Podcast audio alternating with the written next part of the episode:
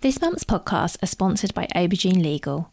Do you sometimes worry that your business isn't meeting all its legal compliance requirements and wonder if you're ticking all the legal boxes? Are you losing sleep worrying about a piece of legislation that you may or may not be complying with?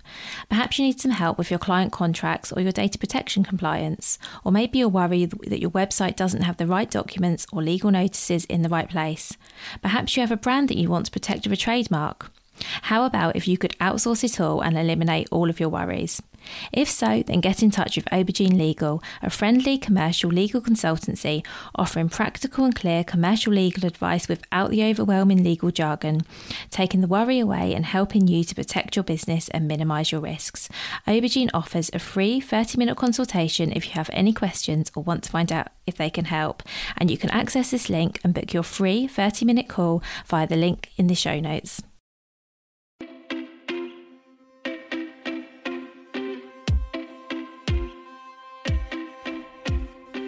Welcome to the Bring Your Product Ideas to Life podcast. Practical advice and inspiration to help you create and sell your own physical products. Here's your host, Vicky Weinberg. Hello. So today I have a wonderful conversation with, for you with Stephanie Orr. Steph is a screen printer and the founder of Flat 102 and co-founder of the Indie Collective. Steph created Flat 102 to bring a colourful and uplifting dose of cheerfulness for your home, and the Indie Collective was founded to support local designers and makers and give them an opportunity to be seen on the high street. So I had a great um, conversation with Steph. Um, so Flat 102 is Steph's product business and she creates screen printed products. I actually didn't know what screen printing was. Um, after talking with Steph, I'm actually really tempted to give it a go. It sounds amazing um, and really accessible as well. And we also talked a lot about the Indie Collective and particularly about some pop up shops and events that um, the Indie Collective ran since 2020. Um, they're not sure yet about their plans for this year, but please do follow Steph and the Indie Collective if you're interested in finding out if they're going to be running any pop up events um, this year because I know that's certainly something they're hoping for. Um, so we had loads to talk about from Steph's own creative products business to the work she does with Indie Collective to help promote other retail businesses and products businesses, I should say, and sort of get them into retail spaces. So I really hope you enjoy this conversation and I'd love to introduce you now to Steph. So hi Steph, thank you so much for being here. Hi, thank you for having me. You're welcome. Can we please start by you giving an introduction to yourself, your business, and what you make and sell, please? Sure. Um, I'm Steph. Um, I run Flat 102, which is an online shop um, where I sell my screen printed um, products. It's mainly prints, wooden wall hangings, um, and cards. Um, and I also run workshops where I teach people to screen print as well. And then alongside that, I also um, am a co-founder of the Indico. Oh, amazing! Thank you. And we're going to talk about all of these things in more detail. Um, but I think a really good place to start would be screen printing, if that's okay. Can you explain to us what screen printing is and and how you got started with it, please? Yeah, sure. Um, so I'll start with how I got into it. So I was working um, at Disney at the time when I discovered screen printing. Um, had a corporate role. It was quite creative role. It was in marketing, um, but I was just really missing doing stuff with my hands and being creative and having a tangible product at the end of it. And yeah, creating something that was purely for me. So I, I did a dressmaking course and various other things, dip my fingers into different creative bits and bobs. Um, and then I did a an evening course on screen printing. It was just two hours, really simple screen printing with a paper um, stencil, and I absolutely fell in love with it. Um, started making a few bits and bobs here and there for friends and family as presents. Um, and then after I had my son, I decided not to go back to Disney. We'd moved out of London. It was just long commute. It just we just couldn't make it work really. Um, so I decided to pop some bits on Etsy and give them a go, and they started selling, which was great. Um, and then it's just grown from there really. Um, done fairs and all sorts of bits and bobs now, which is fab. But it's great. I can work it around the kids, around school and things. Um, and then screen printing, in terms of what it actually is, it's a pretty basic um, art form. You have a screen um, that back when screen printing started, because a lot of people know it's silk screen. Um, you get a, a, metal screen or a wooden screen that has lots of fibers across. It used to be silks across, it's now nylon. Um, and you basically create a stencil either um, from paper or vinyl or using an exposure unit where you have a permanent stencil on there. And then using a squeegee, um, which is a lot like the squeegees you to clean your shower and things, um, you pull ink across the screen and it goes through where the stencil's open and then you have your print. So you lift up your screen and you can see what you've done. And that's I think that's the magical bit. When you lift up that screen, you get that moment of like, oh my gosh, I made that. Oh, wow. Oh, that's amazing. And yeah, it literally is what it sounds then. And I guess, oh, that's that's really interesting. And I guess you can screen print all sorts of things then, can you? Because am I right in thinking that you can screen print clothes? I think I've heard of people yep. doing t-shirts before. Yeah. Yeah, so most um, most people print onto um, onto paper or uh, material. So yeah, clothing, bedding, um, lots of um, more the high end manufacturers for bedding and things will screen print on and they'll have huge screens and do it by machine where they screen print onto duvets and sheets and things. Um you can screen so you can do your wallpaper you can do everything but yeah you can also print onto wood. Um i've seen people doing it directly onto their walls as well which oh wow. cool. so yeah it's a really versatile medium to to play with.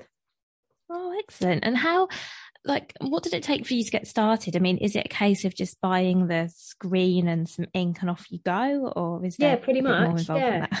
yeah it's a really um accessible craft or art form. Um it's you yeah you can literally do it on your table. Um you need a screen and some inks and a squeegee and that's it. And because you can print making paper stencils you can literally cut your um cut your stencils out at home um so yeah i started off like that then invested in some i say invested i mean i think they were like 10 pounds so it wasn't a big investment in some clamps to hold the screen because it's quite hard to hold the screen down whilst you're pulling your squeegee so i can now clamp it in um and the inks that I tend to use are water-based ones. Um, so I can I just clean them in the kitchen sink because I don't need any specialist equipment or chemicals to clean those away, which is great. Um, so yeah, it's a really easy one to start at home without any real specialist equipment at all. Yeah, I mean, so you did that two-hour workshop, and was that sort of it? After that, did you sort of go away and just yeah, doing it yourself? yeah, lots of YouTube, watching lots of trial and error, but lots of frustration with um. I went through a phase where all of everything I printed had bubbles in it, and I couldn't work out. It was driving me mad. I was ready to throw the towel in completely. Um, and then realised it's because I kept all my inks in the garage and they don't like getting cold. That was it. Oh. so once I put them somewhere warm, the bubbles were gone. Um, yeah, it's it's a fun one, and because it isn't expensive to to start, you can play quite easily. It doesn't matter if you make loads of mistakes to start with. It's quite fun to to play around with. Yeah, and it does actually sound it sounds you sound really good fun actually. I'm I'm actually getting a little bit inspired by listening to this. it's quite a um, not sure if I'm creative. I always say that though, but I shouldn't put myself down like that. So where where do you get the idea from your designs? So did you ha- have a design background? No, not at all. My dad's an artist, um, and I think having someone in your family who is incredibly artistic, I had always said I wasn't creative at all because I couldn't draw and I think especially at school, you if you can't draw, you don't do art, and therefore you're not creative. And it's that you know simple. If you're not doing an art GCSE, it's time to move on.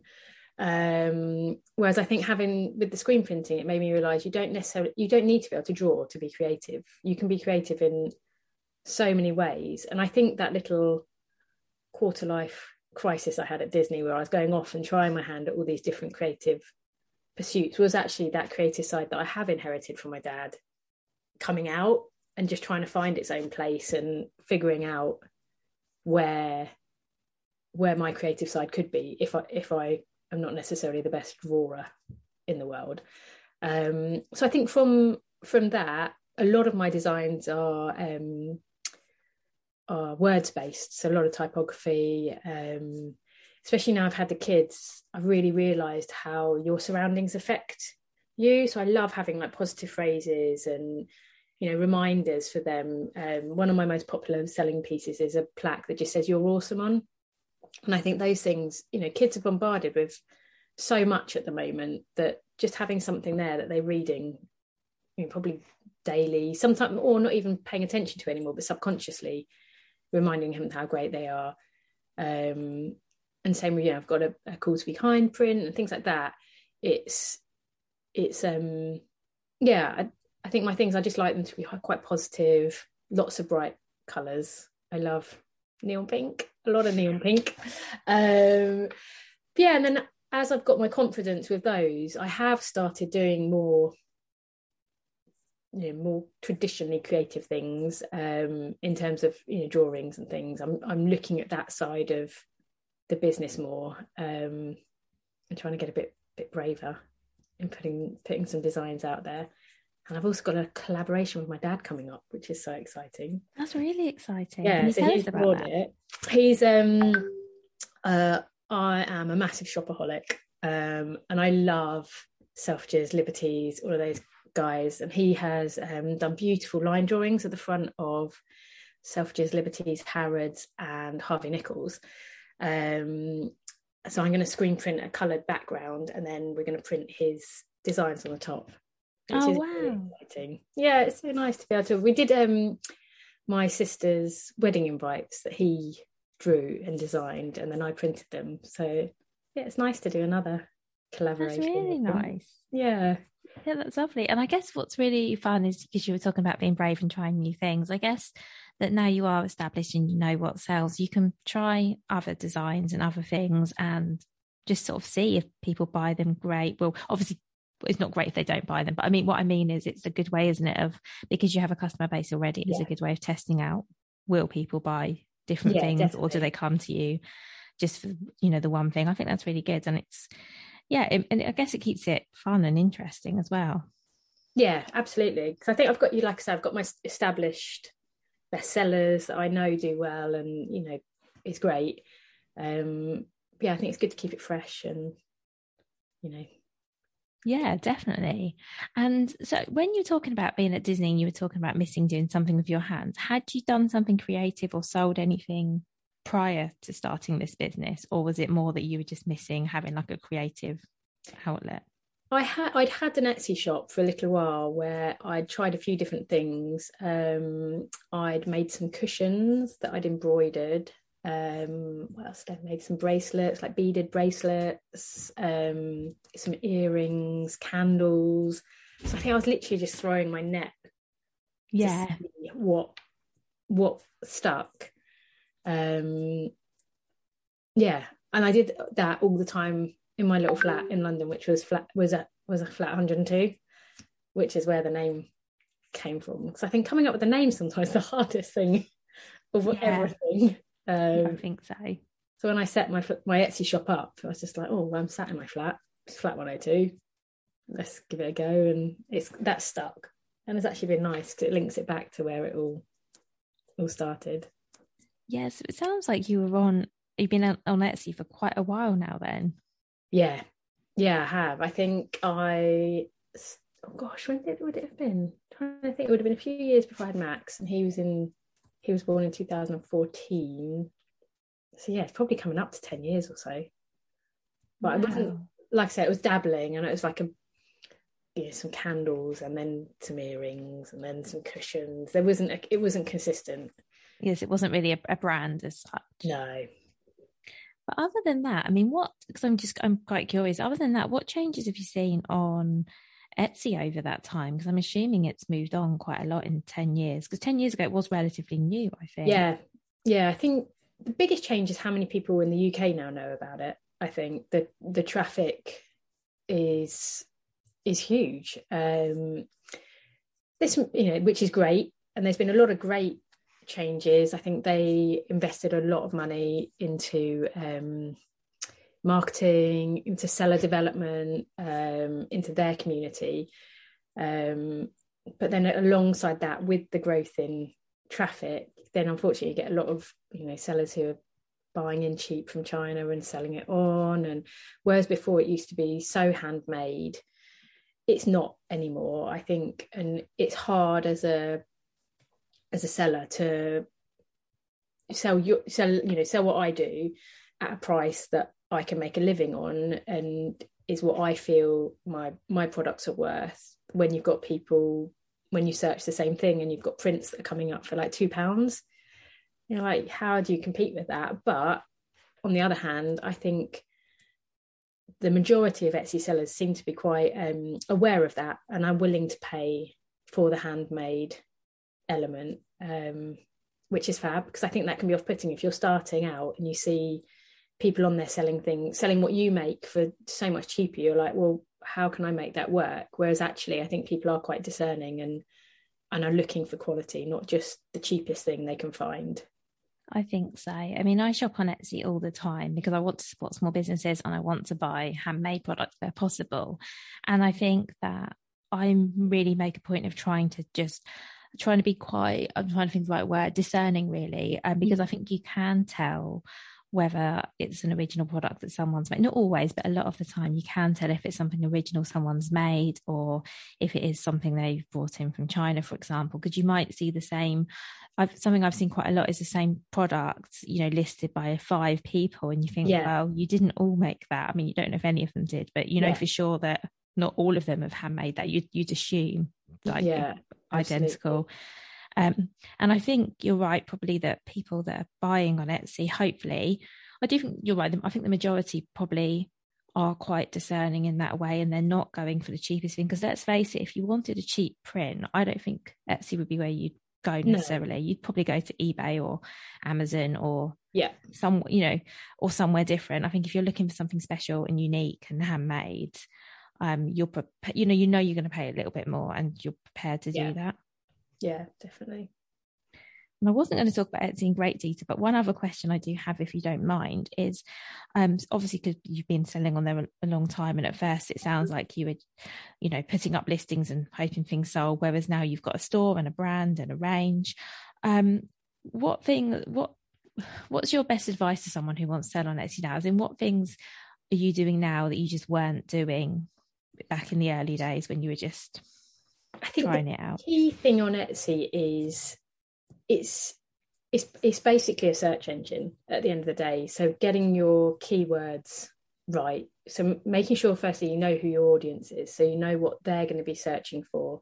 Then really think about your product and the different ways you might describe it. So you know, my, my wooden plaques, someone else might call it a pennant or a wall hanging. So making sure that all of those terms are in your title, in your description, and in your tags as well.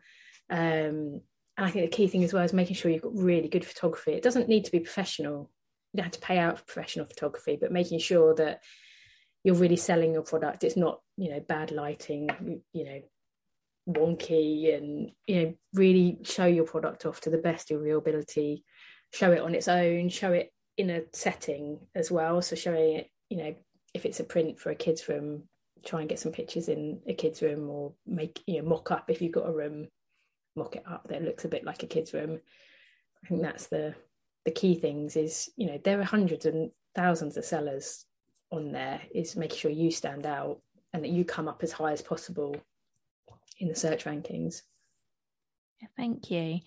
And so I, I, was going to talk a little bit about how it evolved from a hobby into a business, um, but it sounds like you already sort of had a business, and so it feels a bit like your business and your hobby merged, if that made sense. Yeah, definitely. Sound fair? Yeah, I don't. I'm not sure I ever intended it to be a business. Um, it definitely was just something I was doing alongside being at home with Max. And for a long time, I, you know, I said I was a stay-at-home mum, um, even when I was doing what I was doing as well. And I think once it, I flipped that in my mind to that it is a business, then it it started taking off more. I started taking it more seriously. Um, you know, even doing silly things like tax returns and things. You're doing those, and all of a sudden you're like, oh gosh, you know, I might not be making millions, but I am making some money here, and it's a, a good thing. And I, know, I can do that flexibly along being a stay-at-home mum. You know, might be working whilst I'm at home with them, but you know, I can I can do that along alongside it. But yeah, it definitely was an evolution. I don't think I sat down and was like, right, this is this is what I'm going to do.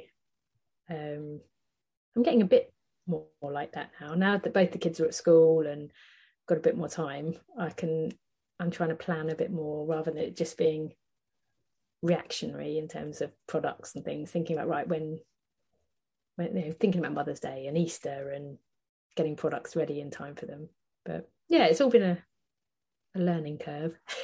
Out of interest, if you don't mind me asking this, because I'm, I'm I'm genuinely curious about what you said. Are you was it like you started to do well and then saw it as a business, or you started to see it as a business and then started to, and then the business started to improve? Does that make sense? Yeah. Um, I'm I'm just genuinely curious. I hope you don't mind me asking. No, not at all. I think the minute I saw it could be a business um, was when I first started putting my products into shops, and I didn't do um, wholesale until re- quite recently. Um, but I was part of um, the Mamahood pop up shop. Um, I think that one was in in Dulwich or Clapham. Anyway, in in London somewhere, South London somewhere. Um, and they were emailing me every week saying, "Oh, we sold out. We need more products." And I was like, "Oh, I haven't got any. I better make some." Um, and I think that took me by surprise because whilst Etsy was great and I'd got my own website by then, and I was getting a steady trickle of orders. It was a trickle. It wasn't, you know, I wasn't having to print every day. I wasn't having, you know, it was the odd order here and there. Um, whereas, yeah, once I was in the shop and I was like, actually, if I put a bit of thought and time behind this, then you know I can turn that trickle into something a bit more consistent. Um, so I think that was the moment for me was when it started making really good money in the shop, um, which I shouldn't have, you know, maybe shouldn't have been so surprised about. Should have had a bit more belief, but it was a really lovely surprise. It was amazing. I can definitely see your products would sell really well. I mean, I can see that they'd sell online, but I can definitely see they'd sell well in shops because they're so like visually like captivating. They're just mm. really bright and yeah, I can see that they they'd really stand out in in a shop. I can definitely see that. So I'm not surprised at all that they were selling really well. um, so you mentioned that you did that pop up. Did you? And you've only started wholesaling recently. So have you been involved in other pop ups within the uh, I have. I also um, have still got my stuff in um, a pop up shop. Well, I think it's more of a permanent shop. It started off as a pop up shop um, in Witney near Oxford. Um, the shop in Witney, it's called, or shop at Witney, um, which is a really lovely shop as well, full of small um, local makers.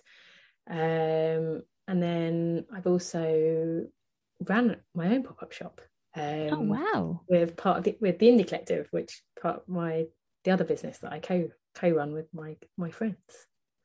Oh, we'll definitely talk about the Indie Collective in in a moment, actually, because I really want to, to, to, go into that as well. Um, and the reason for asking really is I feel like pop up shops can be a really nice way, maybe, to test out whether your products would selling in a shop. I think particularly uh, in my mind, I'm thinking if someone was a bit unsure about wholesale and you know will my product sell, I'm thinking maybe a pop up shop is a nice option yeah, for, for testing it out. Maybe. Yeah, absolutely. I think it's a real. The thing the the only thing with pop up shops is most of them run on a sale or return basis, so you're not getting the money up front. Um, and there's a commission element to it, which is often quite a lot less than you would look, you know, necessarily on um, wholesale. Um, but I think it, it's definitely a lot less scary than um, you know looking for for um, wholesale uh, premises because I think with wholesale, I don't know. I always felt a bit responsible. Like if it doesn't if it doesn't sell, then I feel bad that they're left with stock they can't get rid of. Um, whereas I think after having done the pop up shops and seeing my stock sold well, I was much more confident than going out to to um, other shops and saying these are my best sellers. I know they sell well. You know, your audience is similar to the shops I'm already in, um, and I think they'd do really well for you. So it just yeah, it gave me that confident conf- confidence boost of um, being able to say I know they sell. Yeah, I think it's a nice bit of validation, isn't it? That, mm. as you say, that you you know they've been in shops in front of people and they've sold because it is a bit different buying in person and yeah. buying online. Definitely. Um, I think I don't, yeah, I don't know what I think it depends on the product, but some products definitely. So, yeah, I think it's really good because I'm all about sort of testing things out and not necessarily going, you know, all the way in on everything because you can't. Yeah. So I think for like pop up shops or even like a stall somewhere, it's yeah, just a really nice way. Yeah. And, just to yeah. see what the feedback is and how I always well think with fairs, they're great for getting feedback. So I guess with a pop up, you're still putting your stock there. You're not interacting with a customer. Whereas with a fair, you can, even if customers aren't necessarily saying it to you directly, you can listen to what they're saying to their friends, like, oh, I like that, but I wish it came in turquoise, or, you know, oh, that would be lovely for Jackson when he's a bit older. You, you know, you start hearing and you can start pinpointing more who your customer is. Like, are they people with older kids, younger kids, no kids? You know, where where in their houses and then going back to the Etsy thing, you can use those things in your descriptions in terms of what you know what you're who you're selling to, what they're looking for, why they would use it. Yeah, that that's a really good tip actually. So yeah, I guess if people are saying, "Oh, this is," you know, you hear consistently, "This is going on my living room wall," for example, yeah. then you can weave that into your description or your title. Definitely. Yeah, that's a that's a really good point, and I think that's something that um a lot of us don't do because quite often you write your product description you do maybe you do lots of keyword research hopefully you do lots of keyword research and you have a really good product description and then it can just sit dormant for months yeah. or years um, and yeah revisiting it particularly if you have that kind of feedback. Well, i think revisiting anyway is a good idea but particularly if you have feedback that whether it's terminology or how people are using things i think that makes sense. Yeah. it's great advice. Yeah thank thank you for that. I think that's a really good tip So let's talk a little bit because I think we're sort of leaning towards there. Let's talk a little bit about the Indie Collective and what it is, why you founded it, and and what you do. Sure. So um, I, we co-founded the Indie Collective, so I run it with um, Adele and Carly. So they're both small business owners as well. Adele um, has Nutmeg um, wall art, which is like a vinyl stickers and stuff for your home. She also does um, commercial um, signage as well, so shop fronts and things. Um, and then Carly has got an upcycling business. She does incredible um, hand painted clothing, so like jackets with um, then whatever, pretty much whatever you want on the back of it. Um, and she also has a virtual PA business as well. So between us, it's a little bit bonkers. And throw in how many five kids and one on the way as well, not mine. Um, but yeah, it's all a bit bonkers. But we came together. Um, Etsy do a thing called Etsy Made Local, which are live markets, in person markets. Um, and we came together to run one of those for Milton Keynes. Um, and we did a few of those. They were really successful. Um, we partnered with our local shopping centre, um, intu, who um, were really supportive. They um, really they gave us great space um, to be have a craft fair in a shopping centre is like the best thing you can do because you've got so much passing trade that ne- you might not necessarily have ever got into you know if you'd had a standalone event. Um, but while we were doing organizing those we always used to joke about oh, it'd be amazing to have our own shop. One day we'll have our own shop. Um, and then during the first lockdown uh, intu contacted us and said we've got a shop that we think might work for you guys if you'd like it to run a pop-up um, in Christmas at Christmas, so Christmas 2020, um, which we jumped at. Um, it was a really big unit. It was, um, if anyone's Milton Keynes based, it was the old Pret um, in intu. So big unit, not necessarily a perfect space in terms of it being a um, a food space rather than a shop space, but we made it work. Um, we got all husbands and boyfriends involved in helping us turn it into this beautiful um, haven for small businesses. Um, so we opened our doors in towards the end of October of 2020. Um, we had, I think, for that pop up, we had about 70 odd small business, different small businesses, um, mainly local, but we did have some from further afield as well. I think our furthest afield was Cornwall, which was pretty cool. Um, and we ran that through until well until we got put into tier four, um, which was a shame. So we had, I think we were open for two weeks, then we had a two week fire break lockdown, then open again, and then it was tier four. Um, so what should have been, I think, nearly two and a half months was actually only four weeks in the end, but it was amazing. Um, and the response from it locally was incredible. It was so busy. Um, so yeah, that was our first pop up. And then since then, we ran one in May that was only supposed to be six weeks, um, but it was so successful. We kept it running to through until the end of last year. Oh wow! Um, so yeah, from May right through to the end of December, which was um, fantastic. And again, we had, um, gosh, I don't even know the total of the how many. Hundreds of sellers, but we we do it where you can come in and out, so you don't have to sign up to be in there. We ask that everyone's in there for at least two weeks because I think it gives people time. If you've come in to see something, you want to be able to go away and think about it and come back and buy things. Um, but most people, once they're in there, stay which is fab.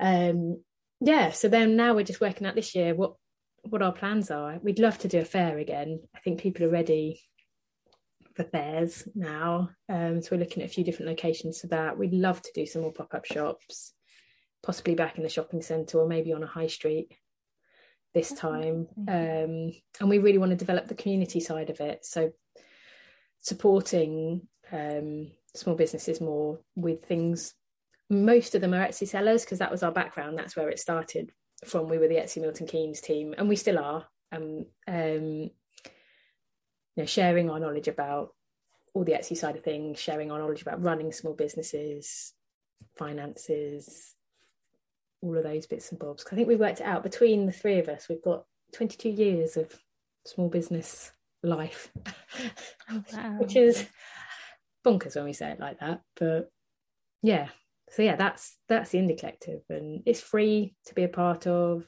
you know there's no no charges so.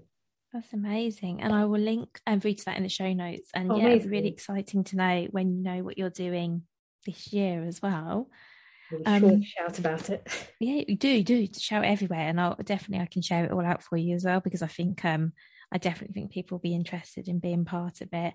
And when you were talking, I was thinking, wow, because I'm really familiar. I grew up nearby and I'm really familiar with intu. Well, when I was growing up, it was called the Centre at Milton yeah. Keynes.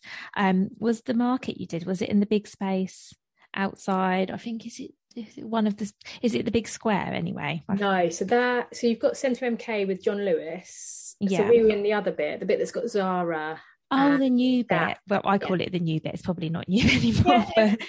it's just had its 25th birthday. I, it's really not new. I remember when that opened. That's it. Wow, that's making me feel so old, Steph, because I do remember that new bit opening. that's really funny. Oh, but that's oh, so into that bit. Oh, okay. Yeah.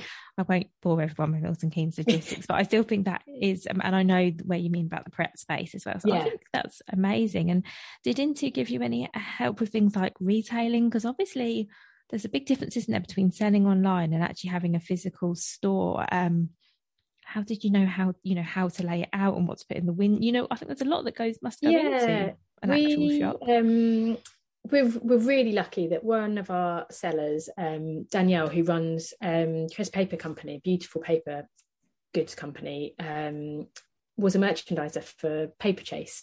So she gave us a lot of advice. And then um, Carly and Adele both have amazing eyes. They've, you know, they can look at a table and be like, dink, dink, dink, and move things around, and all of a sudden it it you look like you want to buy everything on it.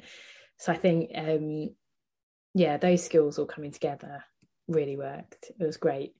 Um, intu are great as well. They did give us some advice. Um, but I think it was very different for them as well. They're used to, you know, Gap and Zara and Topshop, who have, you know, shops in a box almost. They come in, they do what they do in every location. Um, so yeah, I think we were a bit of a new, new uh, experience for them as well. Yeah, well, that's good for everyone, isn't it?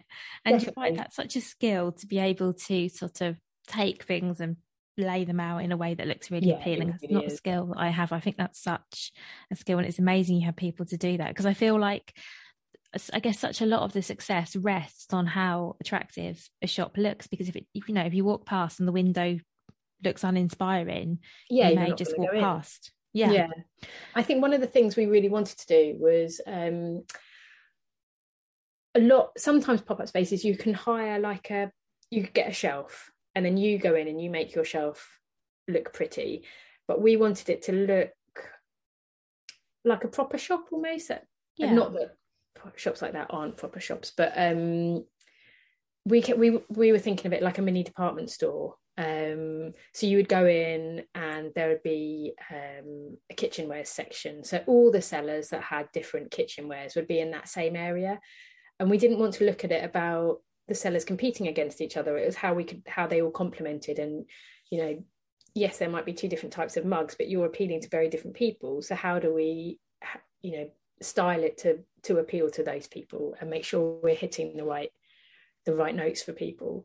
Um, so we wanted it to be a, a, real shopping experience. And, you know, in our heads, we were thinking, you know, Oliver Bonas and Anthropologie And, you know, those are real experiences when you when you go into them. And that's what we were trying to to recreate in in that in our our little space as well.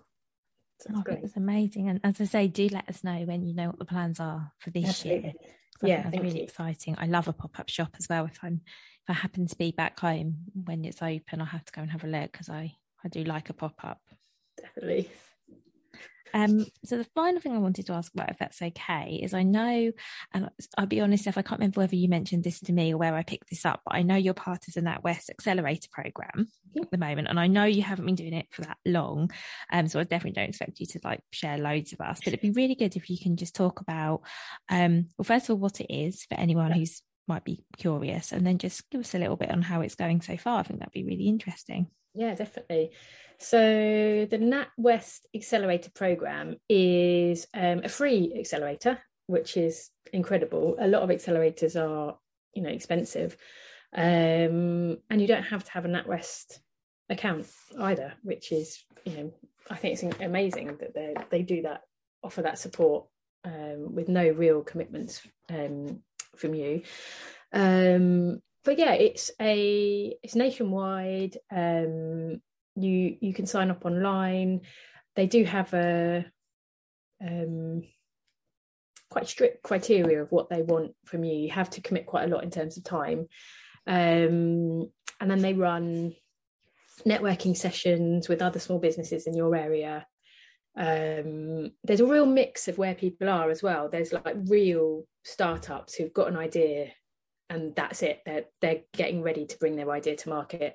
And then you've got people who are turning over, you know, millions of pounds, but are ready to take it even bigger than that. So the networking sessions are great in terms of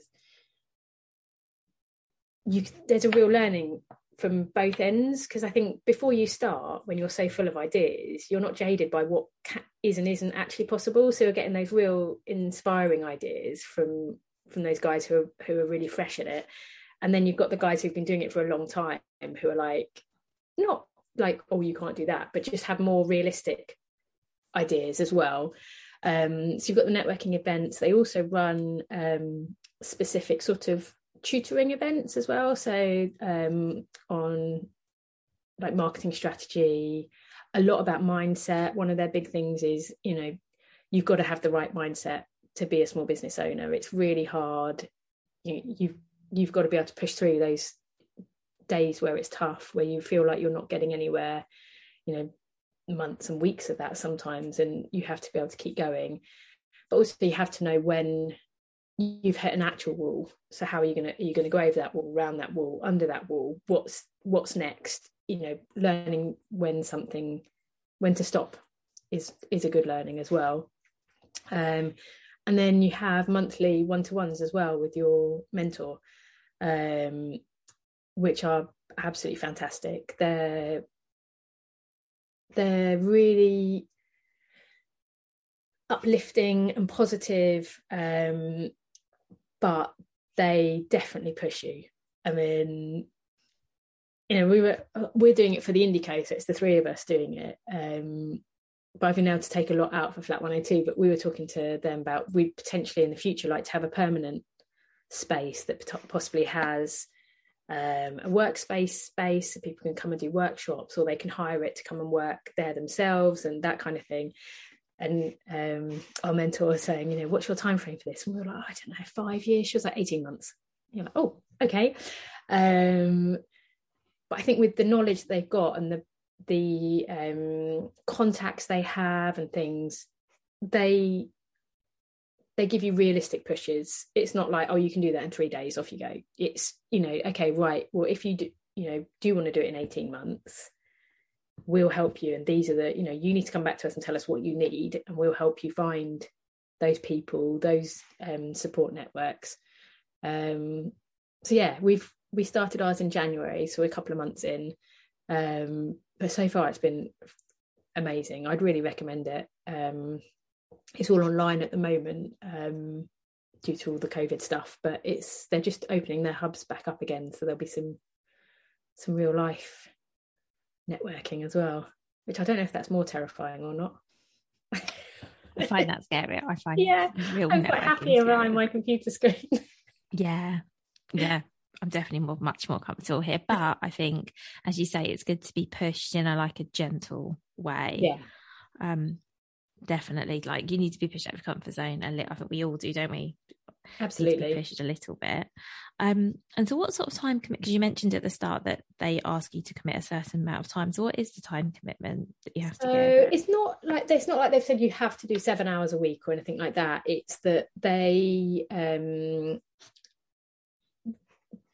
that you don't you won't get anything out of it if you don't put the time in. Um, and whilst I don't think they throw you out of it, if you weren't holding up your end of the bargain, you know, it's not really fair on them either. If you go to each of your one to ones and you haven't actually done the follow up, the work that you should have done, your homework almost.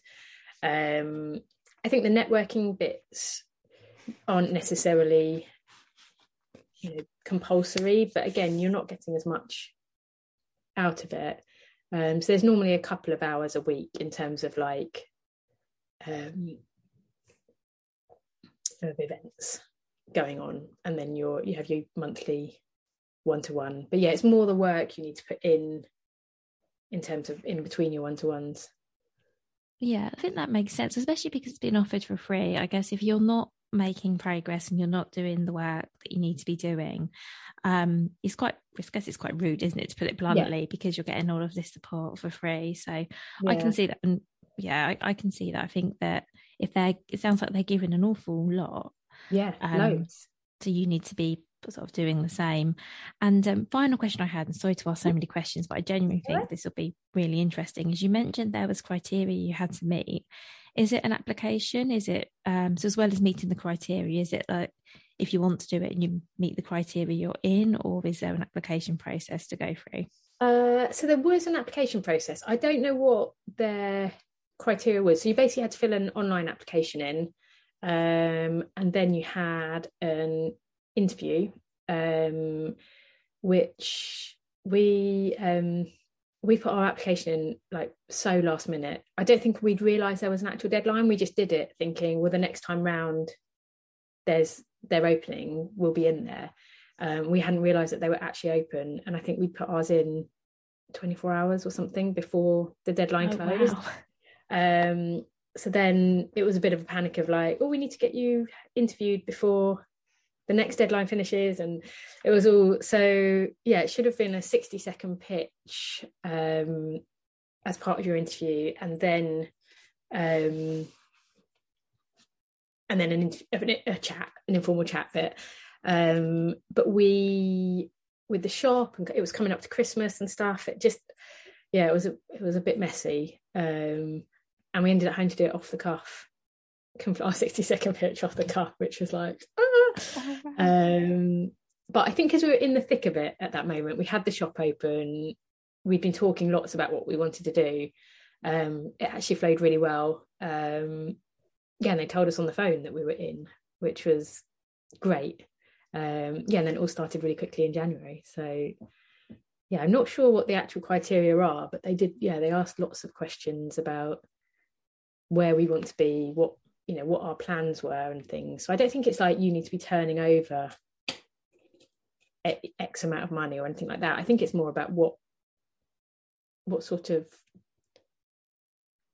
what sort of personality I think personality maybe in terms of are you willing to put the work in? Are you willing to knuckle down? Do you want to grow? Do you want to um, expand and things?